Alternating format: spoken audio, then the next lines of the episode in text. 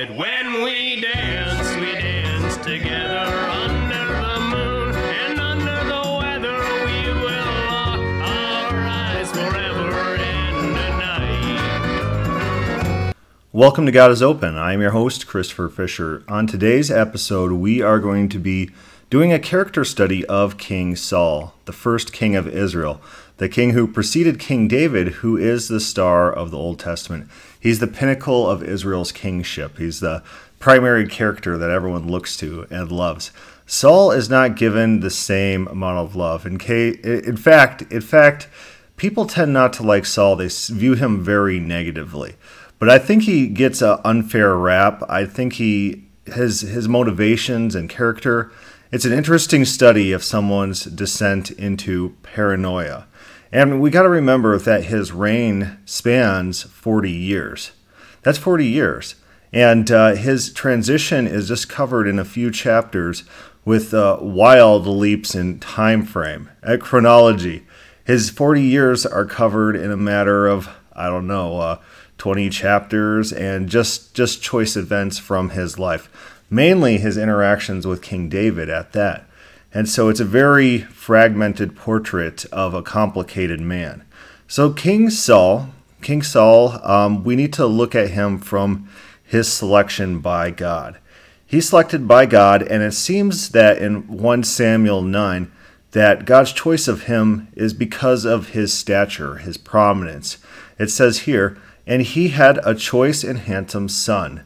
This is uh, this is uh, a Benjamite, a mighty man of power, and he has a son named Saul who was choice and handsome. Now, this choice is the same word for elect, so I would bet that in the LXX, I haven't checked it out, but I would bet that would be he had an elect and handsome son whose name was Saul. There was not a more handsome person than he among the children of Israel. From his shoulders upwards, he was taller than any of the people. And this seems to be a repeated theme in this chapter several times he's described as being taller from the shoulders up over everyone else. So he's tall, handsome, and mighty. And so he's selected by God. Not only that, but he is passionate. It's interesting that uh, we meet Saul, and he's sent on a task to go retrieve some missing uh, livestock. And those livestock, it seems to be an entire setup by God in order to get Saul to come to the prophet Samuel in order to get the commissioning by God. And uh, he eventually meets Samuel. He's anointed, and he's anointed as king. The, the people are described as very wicked for wanting a king. So, even in these chapters, the kingship is viewed as something God didn't want, God didn't expect it, and the fact that people wanted a king was a rebellion against God. But God, He's he's not so rigid as to not allow what the people want. So he does give in to them. He calls them wicked, and then he goes along with their wishes, their desires.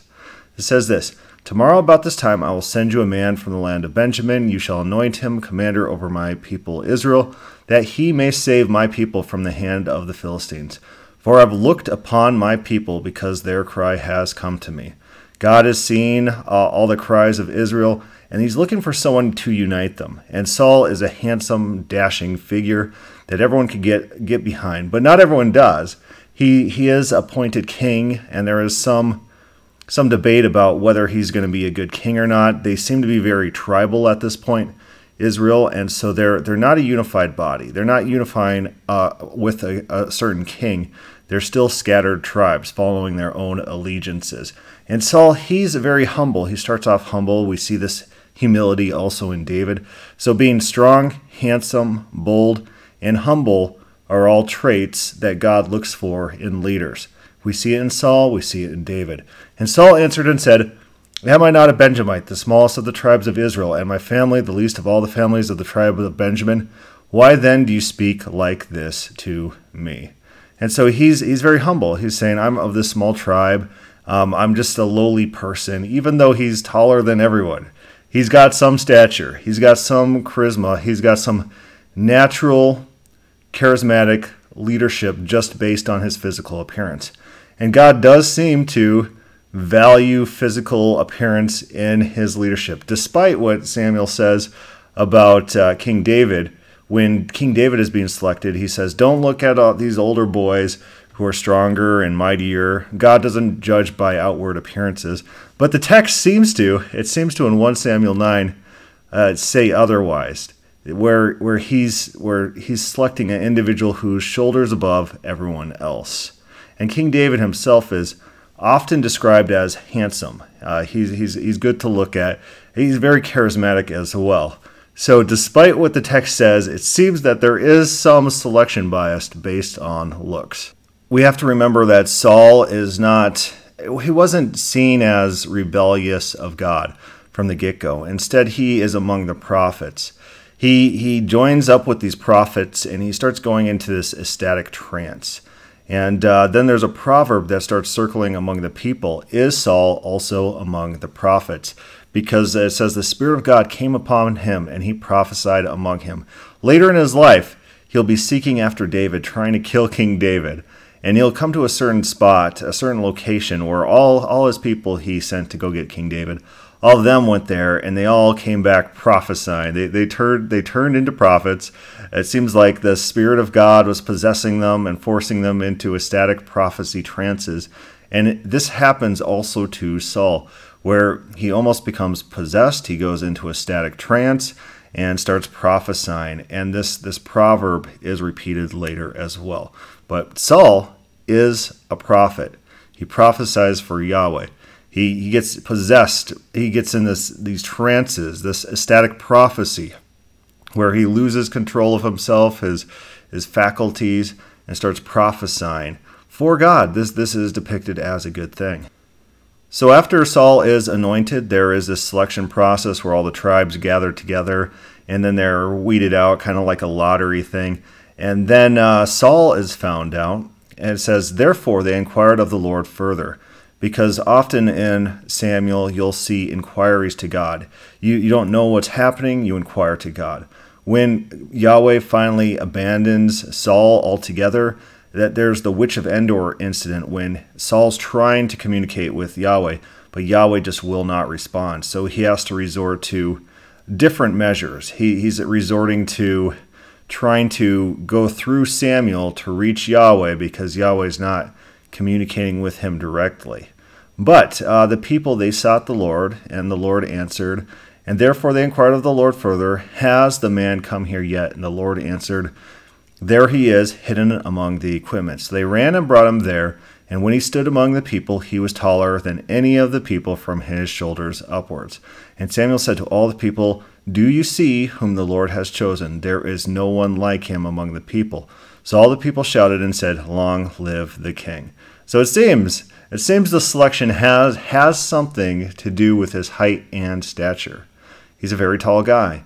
He's probably a very, very foreboding guy, probably muscular. So depictions of uh, Saul against David, I would I would assume that Saul is a lot bigger and stronger than David, and even in his declining years, he's probably going to be taller than David. And so just think of that as the visual: this big, hulking king versus this young, crafty David. This is the depiction that we we kind of we kind of can piece together later, but that the visual imagery is just not described in the later chapters. We have to just piece it together from the text. At the end of this chapter, some of the rebels, they're described as rebels, people who don't want to follow God's king. He's, they say, How can this man save us? So they despised him and brought him no presents, but he held his peace. So Saul starts out his reign as king as very practically minded, a very reserved, He's he, he's not prone to anger, retribution, vengeance, and we see this come to play. He's he's he's calculated, he's calm, and he's rational. Overall, I would describe Saul as a practical king. He he wants to get the job done, and he sees ways to get the job done. He sees ways to uh, pander to the people. He sees ways to unify people, and he attempts to uh, construct his kingdom build alliances and then save those alliances. And this is why the conflict comes in with David because David is a threat to his kingdom, he's a threat to his alliances, and a threat direct threat to Saul. David supplants Saul in the minds of the people, and Saul cannot have that. Saul is practically minded. He is focused and dedicated to preserving his kingdom. But he starts out and he has to build a unified Israel, unified tribes. And he, you can't do that hot headed and rash. And so later on, we'll, we'll see how this plays out. So Saul defeats the Ammonites. The Spirit of God came upon Saul when he heard this news that the Amorites are threatening certain cities, and those cities are asking for help.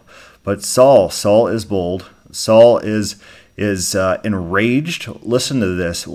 The Spirit of God came upon Saul when he heard the news, and his anger was greatly aroused. So he has a strong sense of anger, vengeance, justice when he hears that these foreign invaders are threatening Israelites.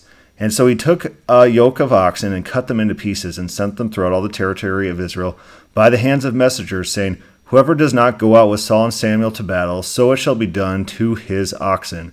And the fear of the Lord fell upon the people, and they came out with one consent. Well, this is going to be done to your oxen. Maybe they took it as a direct threat also to their persons. This is probably going to be done to you too. We're going to hack you up if you probably don't join us. Uh, if if not you, all, all your oxen, your your your ways of preserving your life in this uh, desolate time, this this very primitive society, and where you rely on cattle for survival, and so he's able to put out this mass threat, and people respond, and they respond in mass to this uh, individual. So he's able to rally the people and assault the Amorites, the Ammonites, and uh, rout them basically. And so after that, all the people become unified under Saul. They love Saul. And then the people said to Samuel, Who is he who said, Shall Saul reign over us? Now there's indignation against those people, those rebels who didn't want to follow Saul, because guess what? Saul just delivered a great victory to Israel. He's saving the kingdom, he's unifying the tribes in order to protect any one of them. If one of them's threatened, he will unite the tribes to fight that threat. Bring the men that we may put them to death. But Saul said, Not a man shall be put to death this day, for the Lord has accomplished salvation in Israel. What's he doing there? He's taking his former enemies, people who doubted them, him, and he's giving them a second chance. He, he's just shown them that he can lead, that he can rout enemies, that he is the king that they should serve. And now he's giving them forgiveness. He's giving them a second chance. He is going to be solidifying their their loyalty to him. Here's a man who just showed me forgiveness after I irrationally didn't want to follow him, after I thought he'd be a bad leader, but he just proved himself and now he's showing me leniency. This is a man that I should follow. He's fair, he's just, and he saved me from these people, this mob that wanted to put uh, these rebels to death. He is solidifying their loyalty. This is a very good strategy. He Saul is very practically minded. 1 Samuel 12 is Samuel's farewell address where he actually calls the people evil. He says, is today not the wheat harvest? I will call upon the Lord, and he will send thunder and rain, that you may perceive and see that your wickedness is great, which you have done in the sight of the Lord, in asking for a king for yourselves. Getting a king was wicked. The kingship was not what God wanted. Uh, the people wanted it, and God gave in to their pleadings. And then he reinforces God's everlasting promise For the Lord will not forsake his people for his great name's sake, because it has pleased the Lord to make you his people. So that's talking about God's self image. God loves having a people to his name, uh, and it, it, pleases him. There's emotions here. There, there's a there's a emotional connection between Israel and God. So Saul pretty quickly fights with the Philistines. His entire career he's fighting against the Philistines. We got to remember this that this is not a very peaceful time. They got enemies on all sides. And so Saul is described as very warlike. In fact, when Saul dies, David writes a poem about Saul, talking about how he's a man of war. Saul is a man of war. Saul is a fighting man. He's a man's man. Uh, he's he's not afraid of a little bit of conflict. Uh, he's he's he's mighty. He's big. He's he's fearless. He's bold. he will fight. And he fought for 40 years, 40 years. And so we see a bunch of gaps of time that are not filled in in the text. He's fighting for 40 years. But we see this Saul reigned one year, and then when he reigned two years over Israel, there's this event that happens in which Saul does an unlawful sacrifice. He's he's supposed to be waiting for Samuel to come, but Samuel does not come, and uh, the people are getting anxious. And so Saul performs a sacrifice himself. After he's done with the sacrifice, that's when Samuel comes to him. So Saul Saul here is waiting for a sacrifice in order to go to war. But Samuel's delayed. Samuel's not able to come to him in time. Saul does the practical thing. He goes ahead with the, that sacrifice. He needs to save the courage of his men. He needs to give them hope, inspire them to attack, to win the battle.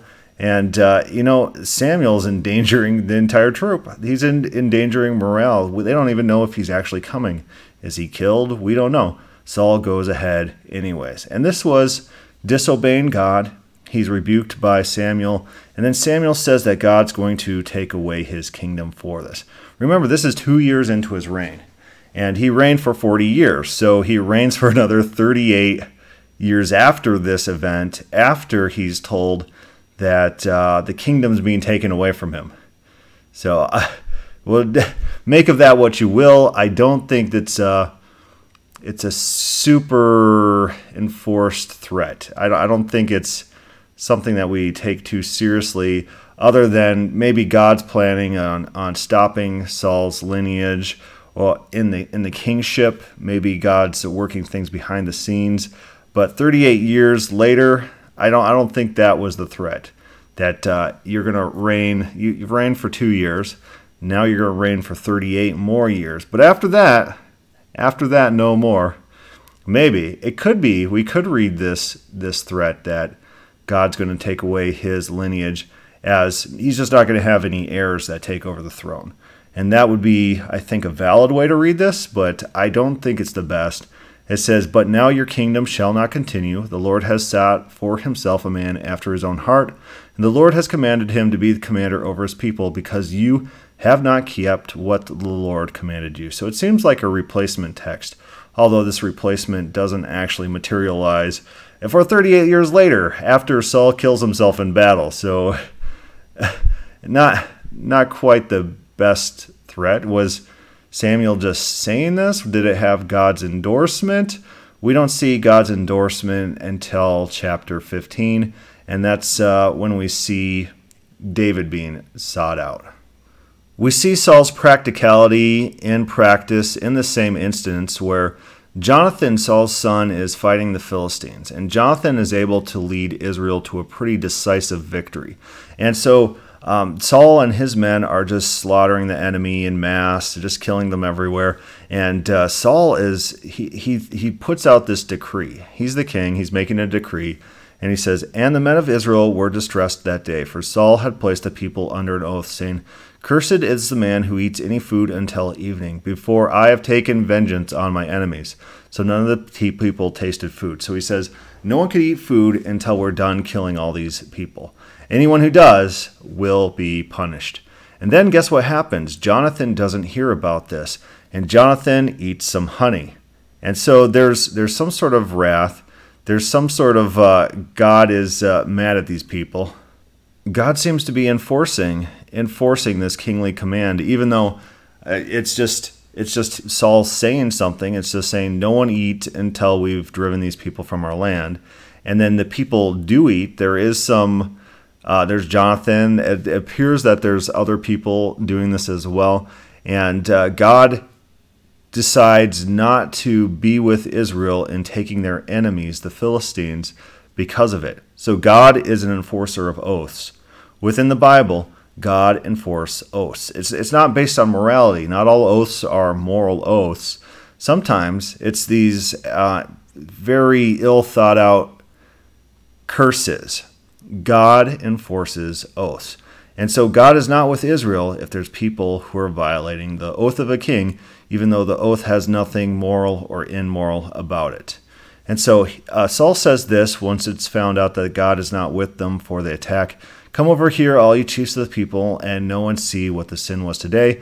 As the Lord lives, who saves Israel, though it be Jonathan my son, he shall surely die, but not a man among the people answered him. So he, he makes another bold and rash claim that even if it's his own sons who have been eating against his curse, then his own sons will die as well. So they draw lots, and sure enough, Jonathan comes forward and says, Yeah, I, I did eat honey. It's like I didn't hear about your command, I didn't know about this, so it was done in ignorance. And Saul is practical. Uh, he sees that he's given an oath.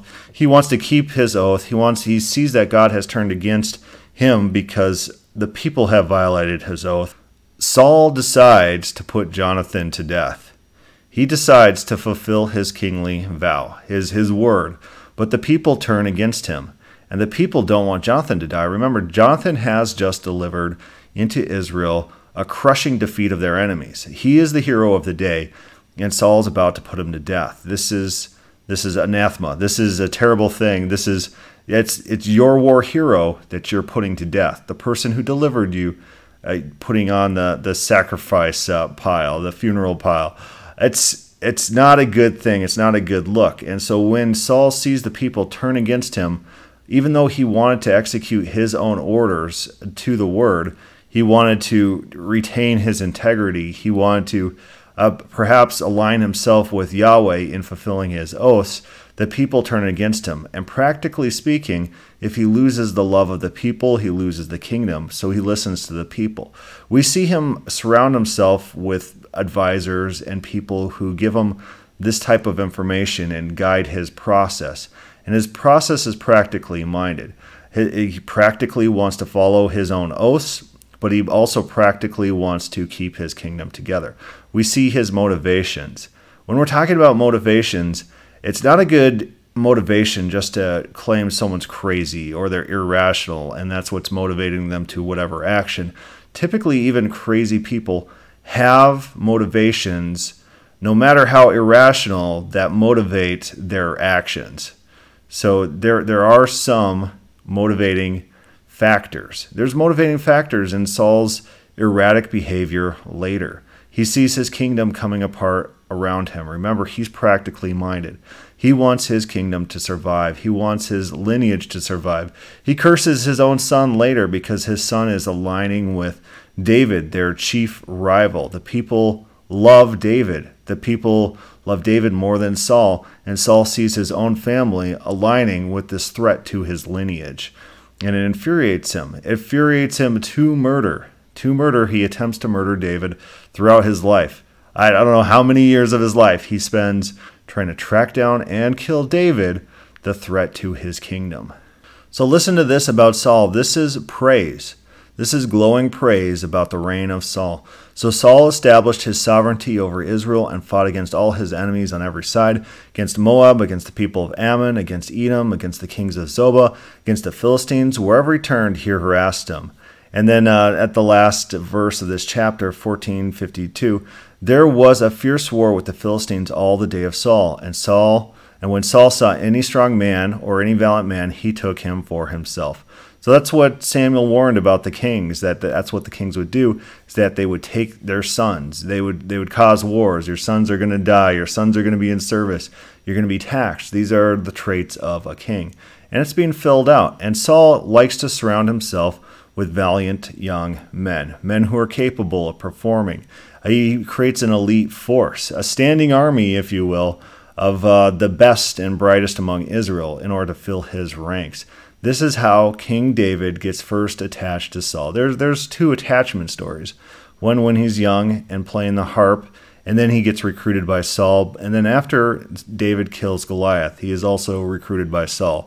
He's a petition by David's father, from David's father, Saul petitions to take David into his keep. From here, we get to 1 Samuel 15. Now, this, this is a very important chapter. Uh, we've talked about this a lot because this is God's formal rejection of Saul. Uh, more so, even than the chapter 13 instance, which doesn't seem to do anything. It doesn't seem to have come to anything. It might have been a warning, it might have just been Samuel being mad we, we don't know what's going on here, but we hear God, God's own voice in Samuel 15. Samuel said to Saul, The Lord sent me to anoint you king over his people, over Israel. Therefore, heed the words of the Lord. He talks about the Amalekites. Go kill all the Amalekites, don't spare anything. But Saul kills the Amalekites, and of course, they do. And what happened was that Saul was killing all the Amalekites, and apparently the people looked at all the good spoils and they said, We should keep some of these and sacrifice them to the Lord. Or maybe just keep them. And maybe Saul justified it and says, Well, we will give the things that we keep to God, therefore we can keep them. So something like that played out where Saul listened practically to the people who wanted not to destroy everything good and nice and actually have some things to themselves. But Samuel confronts him, and this is a very expertly written little dialogue. There's a lot of little nuances in there back and forth. There's there's an entire physical aspect where Samuel he, his robes are ripped by Saul, and then he retorts that as Saul ripped Samuel's robes, God is ripping the kingdom from from Saul. This, this is this is what happens where this visual and verbal interplay happen in this very expertly crafted dialogue. And but there's there's some interesting things that happen as well. And so yes, Saul does disobey God. God does repent. Now the word of the Lord came to Samuel saying, I greatly regret that I've set up Saul as king, for he's turned back from following me and has not performed my commandments. So God is regretting making Samuel king.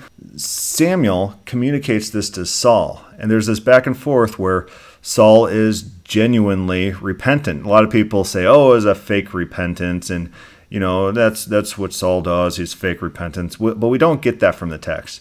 In fact, what actually happens is uh, Saul he he he repents such that Samuel believes him. Then Saul said to Samuel, I have sinned, for I have transgressed the commandment of the Lord and your words, because I feared the people and obeyed their voice. So here's the first sign of weakness really in Saul. Uh, he's he's shifting blame to other people. Uh, he's saying, uh, "I sinned because I listened to the people." He's putting himself not in a place of agency. He's shifting shifting agency to other actors, not really taking full responsibility.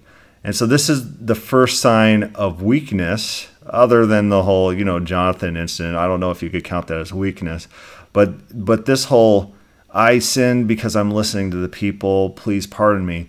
That that doesn't sound like agency to me. This is this seems to me where he really starts going downhill. And this is, of course, his rejection from God, where God himself says he's rejecting Saul. So it makes sense that this this passage here is his downfall. But let's listen to this. Now, therefore, please pardon my sin and return with me that I may worship the Lord. Let's scroll down. Does that happen? 1 Samuel 15:30 Then he said, I have sinned, yet honor me now, please, before the elders of my people and before Israel, and return with me that I may worship the Lord your God. So Samuel turned back after Saul, and Saul worshipped the Lord. Saul's worshiping Yahweh. Uh, with Samuel, right after this incident in which the kingdom is removed from Saul. Samuel believes the repentance. Samuel is advocating on behalf of Saul. And towards the end of the chapter, guess who's mourning over Saul? It's Samuel, because Samuel is emotionally attached to Saul. He loves Saul. He wants Saul to be king, and he doesn't want the kingdom pulled away from Saul.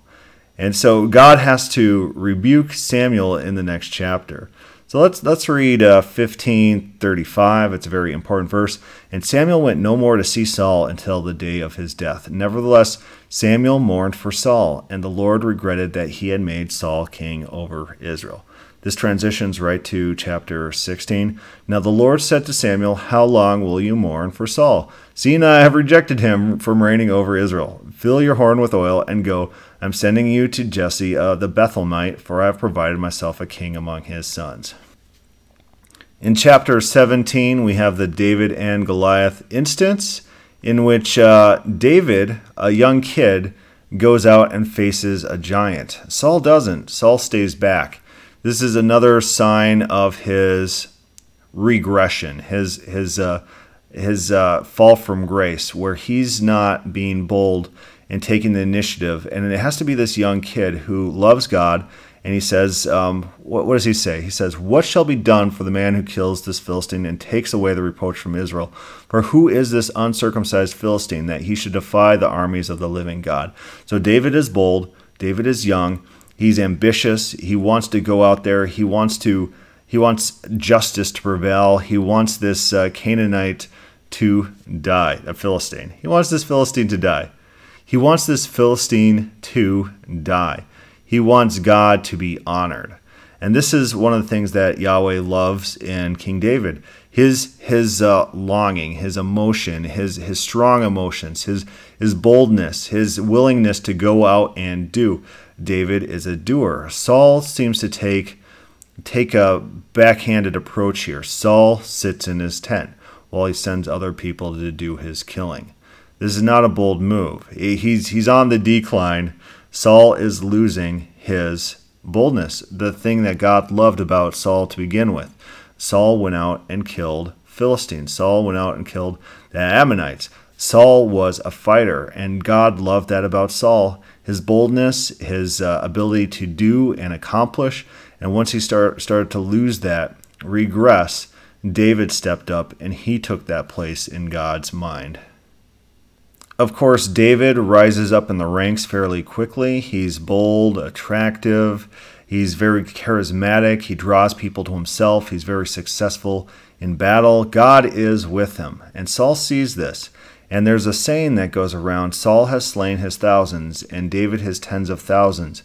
Saul sees himself being compared to this upstart. Saul's apparently aging at this point, and David is the young upstart who is outshining him in all different classes. And so Saul starts becoming a little bit paranoid.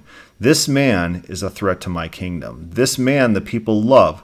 That Saul only has slain his thousands, David his ten thousands. They love David ten times more than me. This man will be my undoing. This man needs to be put down, he needs to be put in his place.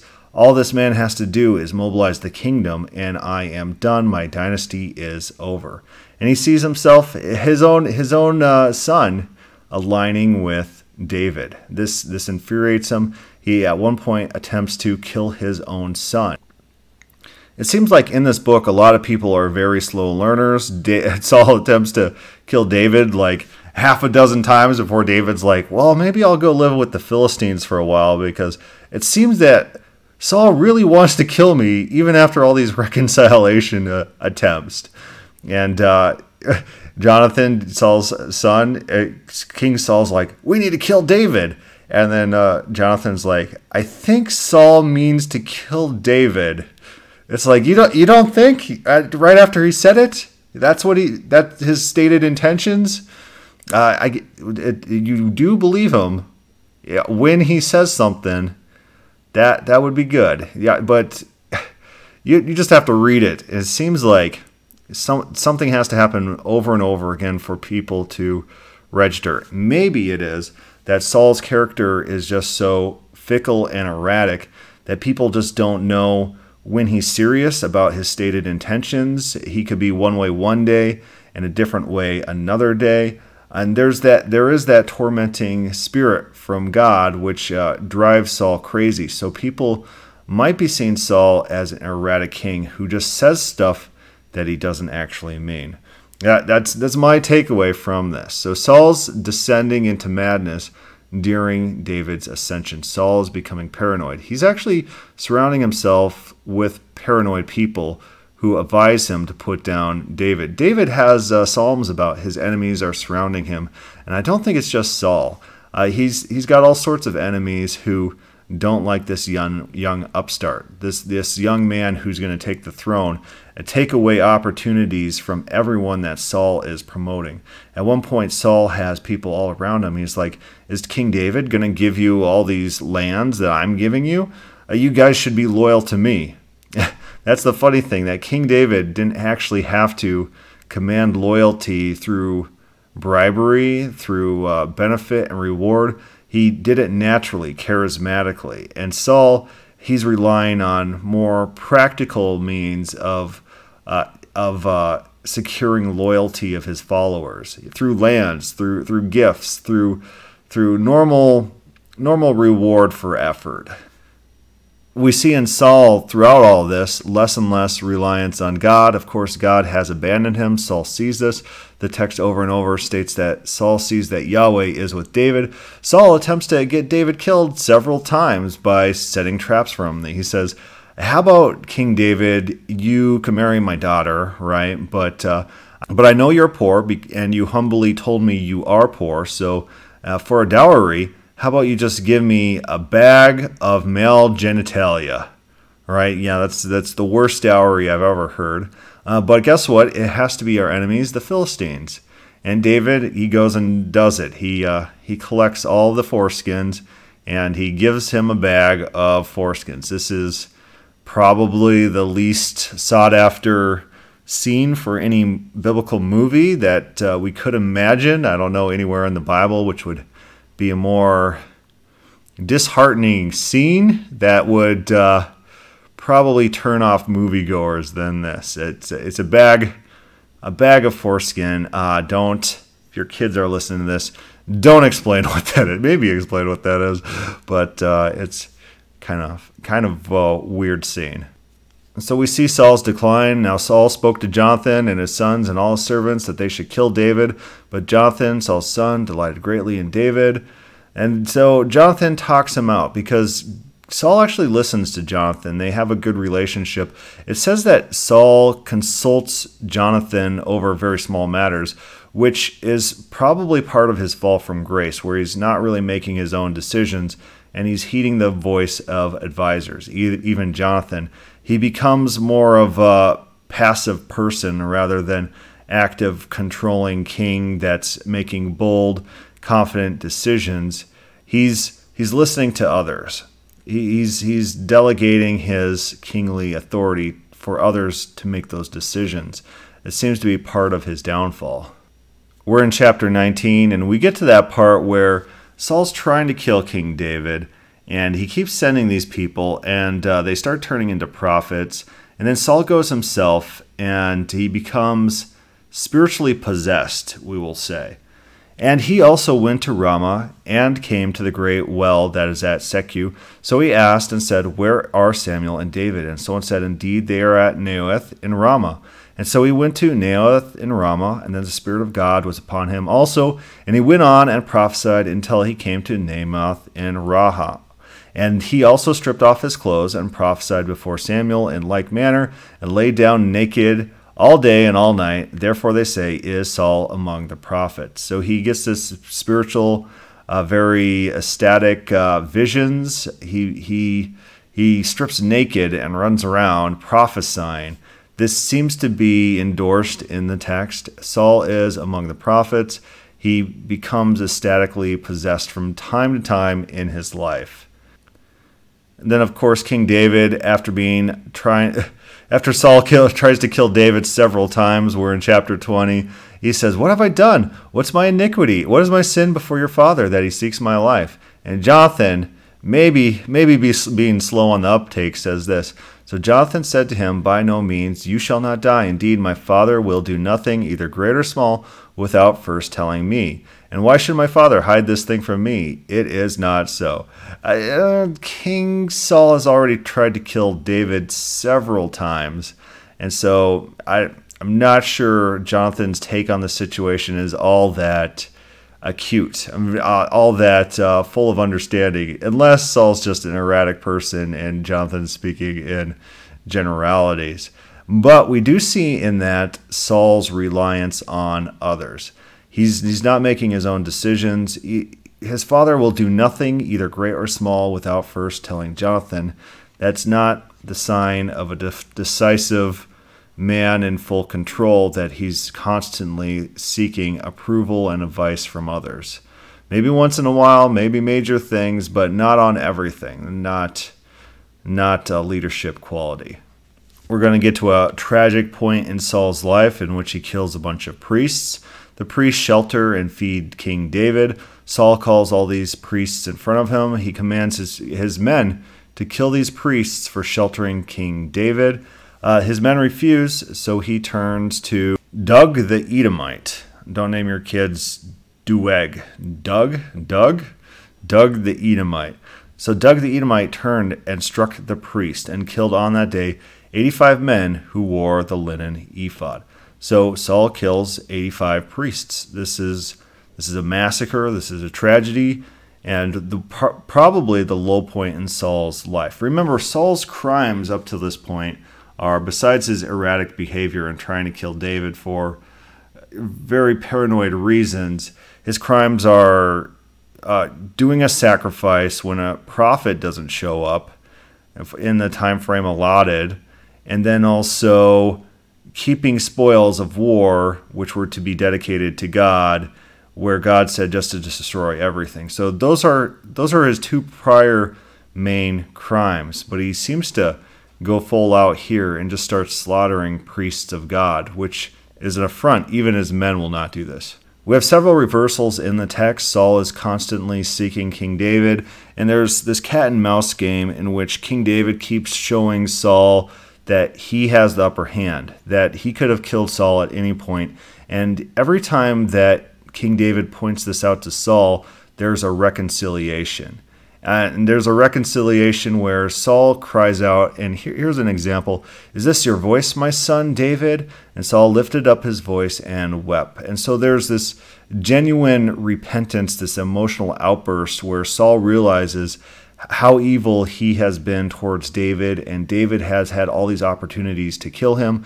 David has not taken those opportunities, and so Paul's paranoia is coming face to face with the reality of the situation in which his paranoia is unjustified.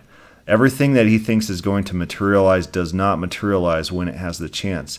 His his uh, beliefs, his internal belief system, is bumping up against reality, and he's having this meltdown in such a way that he repents very publicly and passionately to King David. But King David starts to get the hint that this is going to keep happening over and over, in which uh, Saul's going to one day change his mind and say, you know what? Um, maybe maybe King David is now going to turn on me. After all, I did try to kill him. I did try to chase him down, and uh, even though he showed me that he wouldn't kill me then, he might kill me now after he has had some time to think about it, I better put him down first. You know, these types of thoughts are probably going on in Saul's mind. He's practically minded. He wants to keep the kingdom. David is his biggest threat. His biggest threat is King David, a person who probably is being sought out, probably associating with Samuel, who also priorly said to Saul that God was seeking out a new king. Uh, there's a lot of good evidence there that that person is David. And so Saul's not totally unjustified in his beliefs, which is affirmed by the text in which David is anointed to be the next king. Saul is not unjustified in his beliefs. His beliefs are accurate. King David will be the next king, and King David will replace Saul. Saul's trying to stop that from happening. We get to chapter 28. This is when Saul saw the army of the Philistines, he was afraid and his heart trembled greatly. God's abandoned him. His enemies are on all sides. This is overwhelming forces. God's not responding. And this is the witch of Endor, in which Saul, after expelling all the witches, finds through cognito a witch who still remains in order to summon up Samuel to try to get a response from God. And what does Samuel say? That you're going to die. Saul, you will die in your war with the Philistines. And Saul does die, him and his children. It's that's also very tragic. Jonathan had no reason to die. He is very much aligned with David. He is a very good character, a character that we love, who's good natured and has a lot of integrity, and he dies as well as Saul. And King David, he laments all of this because Saul is God's anointed. Whether or not King David is also anointed, whether or not King David is replacing Saul, Saul is God's anointed. So the individual who helps or claims claims to have helped Saul commit suicide, David kills that individual for killing God's anointed. David also is a man of integrity. He's strongly impassioned towards Yahweh. Uh, he believes what Yahweh says is sacred, what Yahweh does is sacred, and man does not have the right to undo what God does. So that's a quick overview of the life of Saul. I think he's often portrayed more negatively than he should have. Uh, he was a man who's abandoned by God for what seems to be petty reasons, and uh, things start to go south in his life. And then he becomes increasingly paranoid as a result. And his paranoia was not unjustified. He was a man who was practical in his day, in his youth. He was bold, he was charming, he was dashing, he led a lot of victories for Israel. Uh, overall, for 40 years, he kept Israel safe and unified. I think a lot of times we give him a worse rap than he's due. Uh, Saul led Israel for 40 years, unified against various enemies, kept Israel safe. He was a unifying force. He, he was a man of war, as King David recounts. 40 years cannot be captured very well by a short book that you could read in, in about an hour or so. And so there's a lot of events in Saul's life that we're not privy to. It is sad that he descends into madness. It is sad that he attempts to kill his most loyal servants. It's sad that uh, he does massacre prophets of God. Uh, these are low points in his life. He falls apart at the end. And he has a very humiliating death at the hands of his enemies that King David steps up and he rectifies the situations. And then King David carries the mantle to fight the Philistines.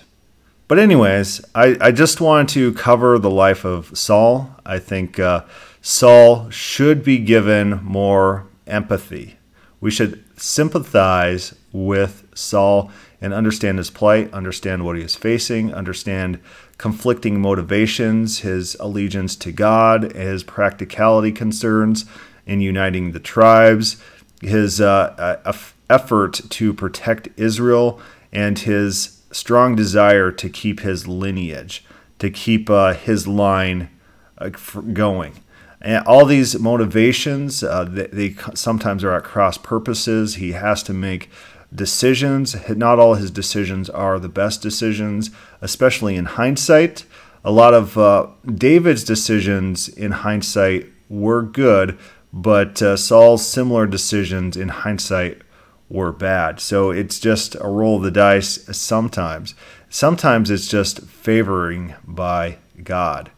God favors David and not Saul later in Saul's life. Early in Saul's life, Saul is the favored one, but he falls from grace. And once he falls from grace, Yahweh abandons him. God abandons him in favor of others. And that's when it really starts to fall apart for Saul. It, it falls apart 40 years later, 40 years later, but it does fall apart. Anyways, questions, comments, put that below. Thank you for listening.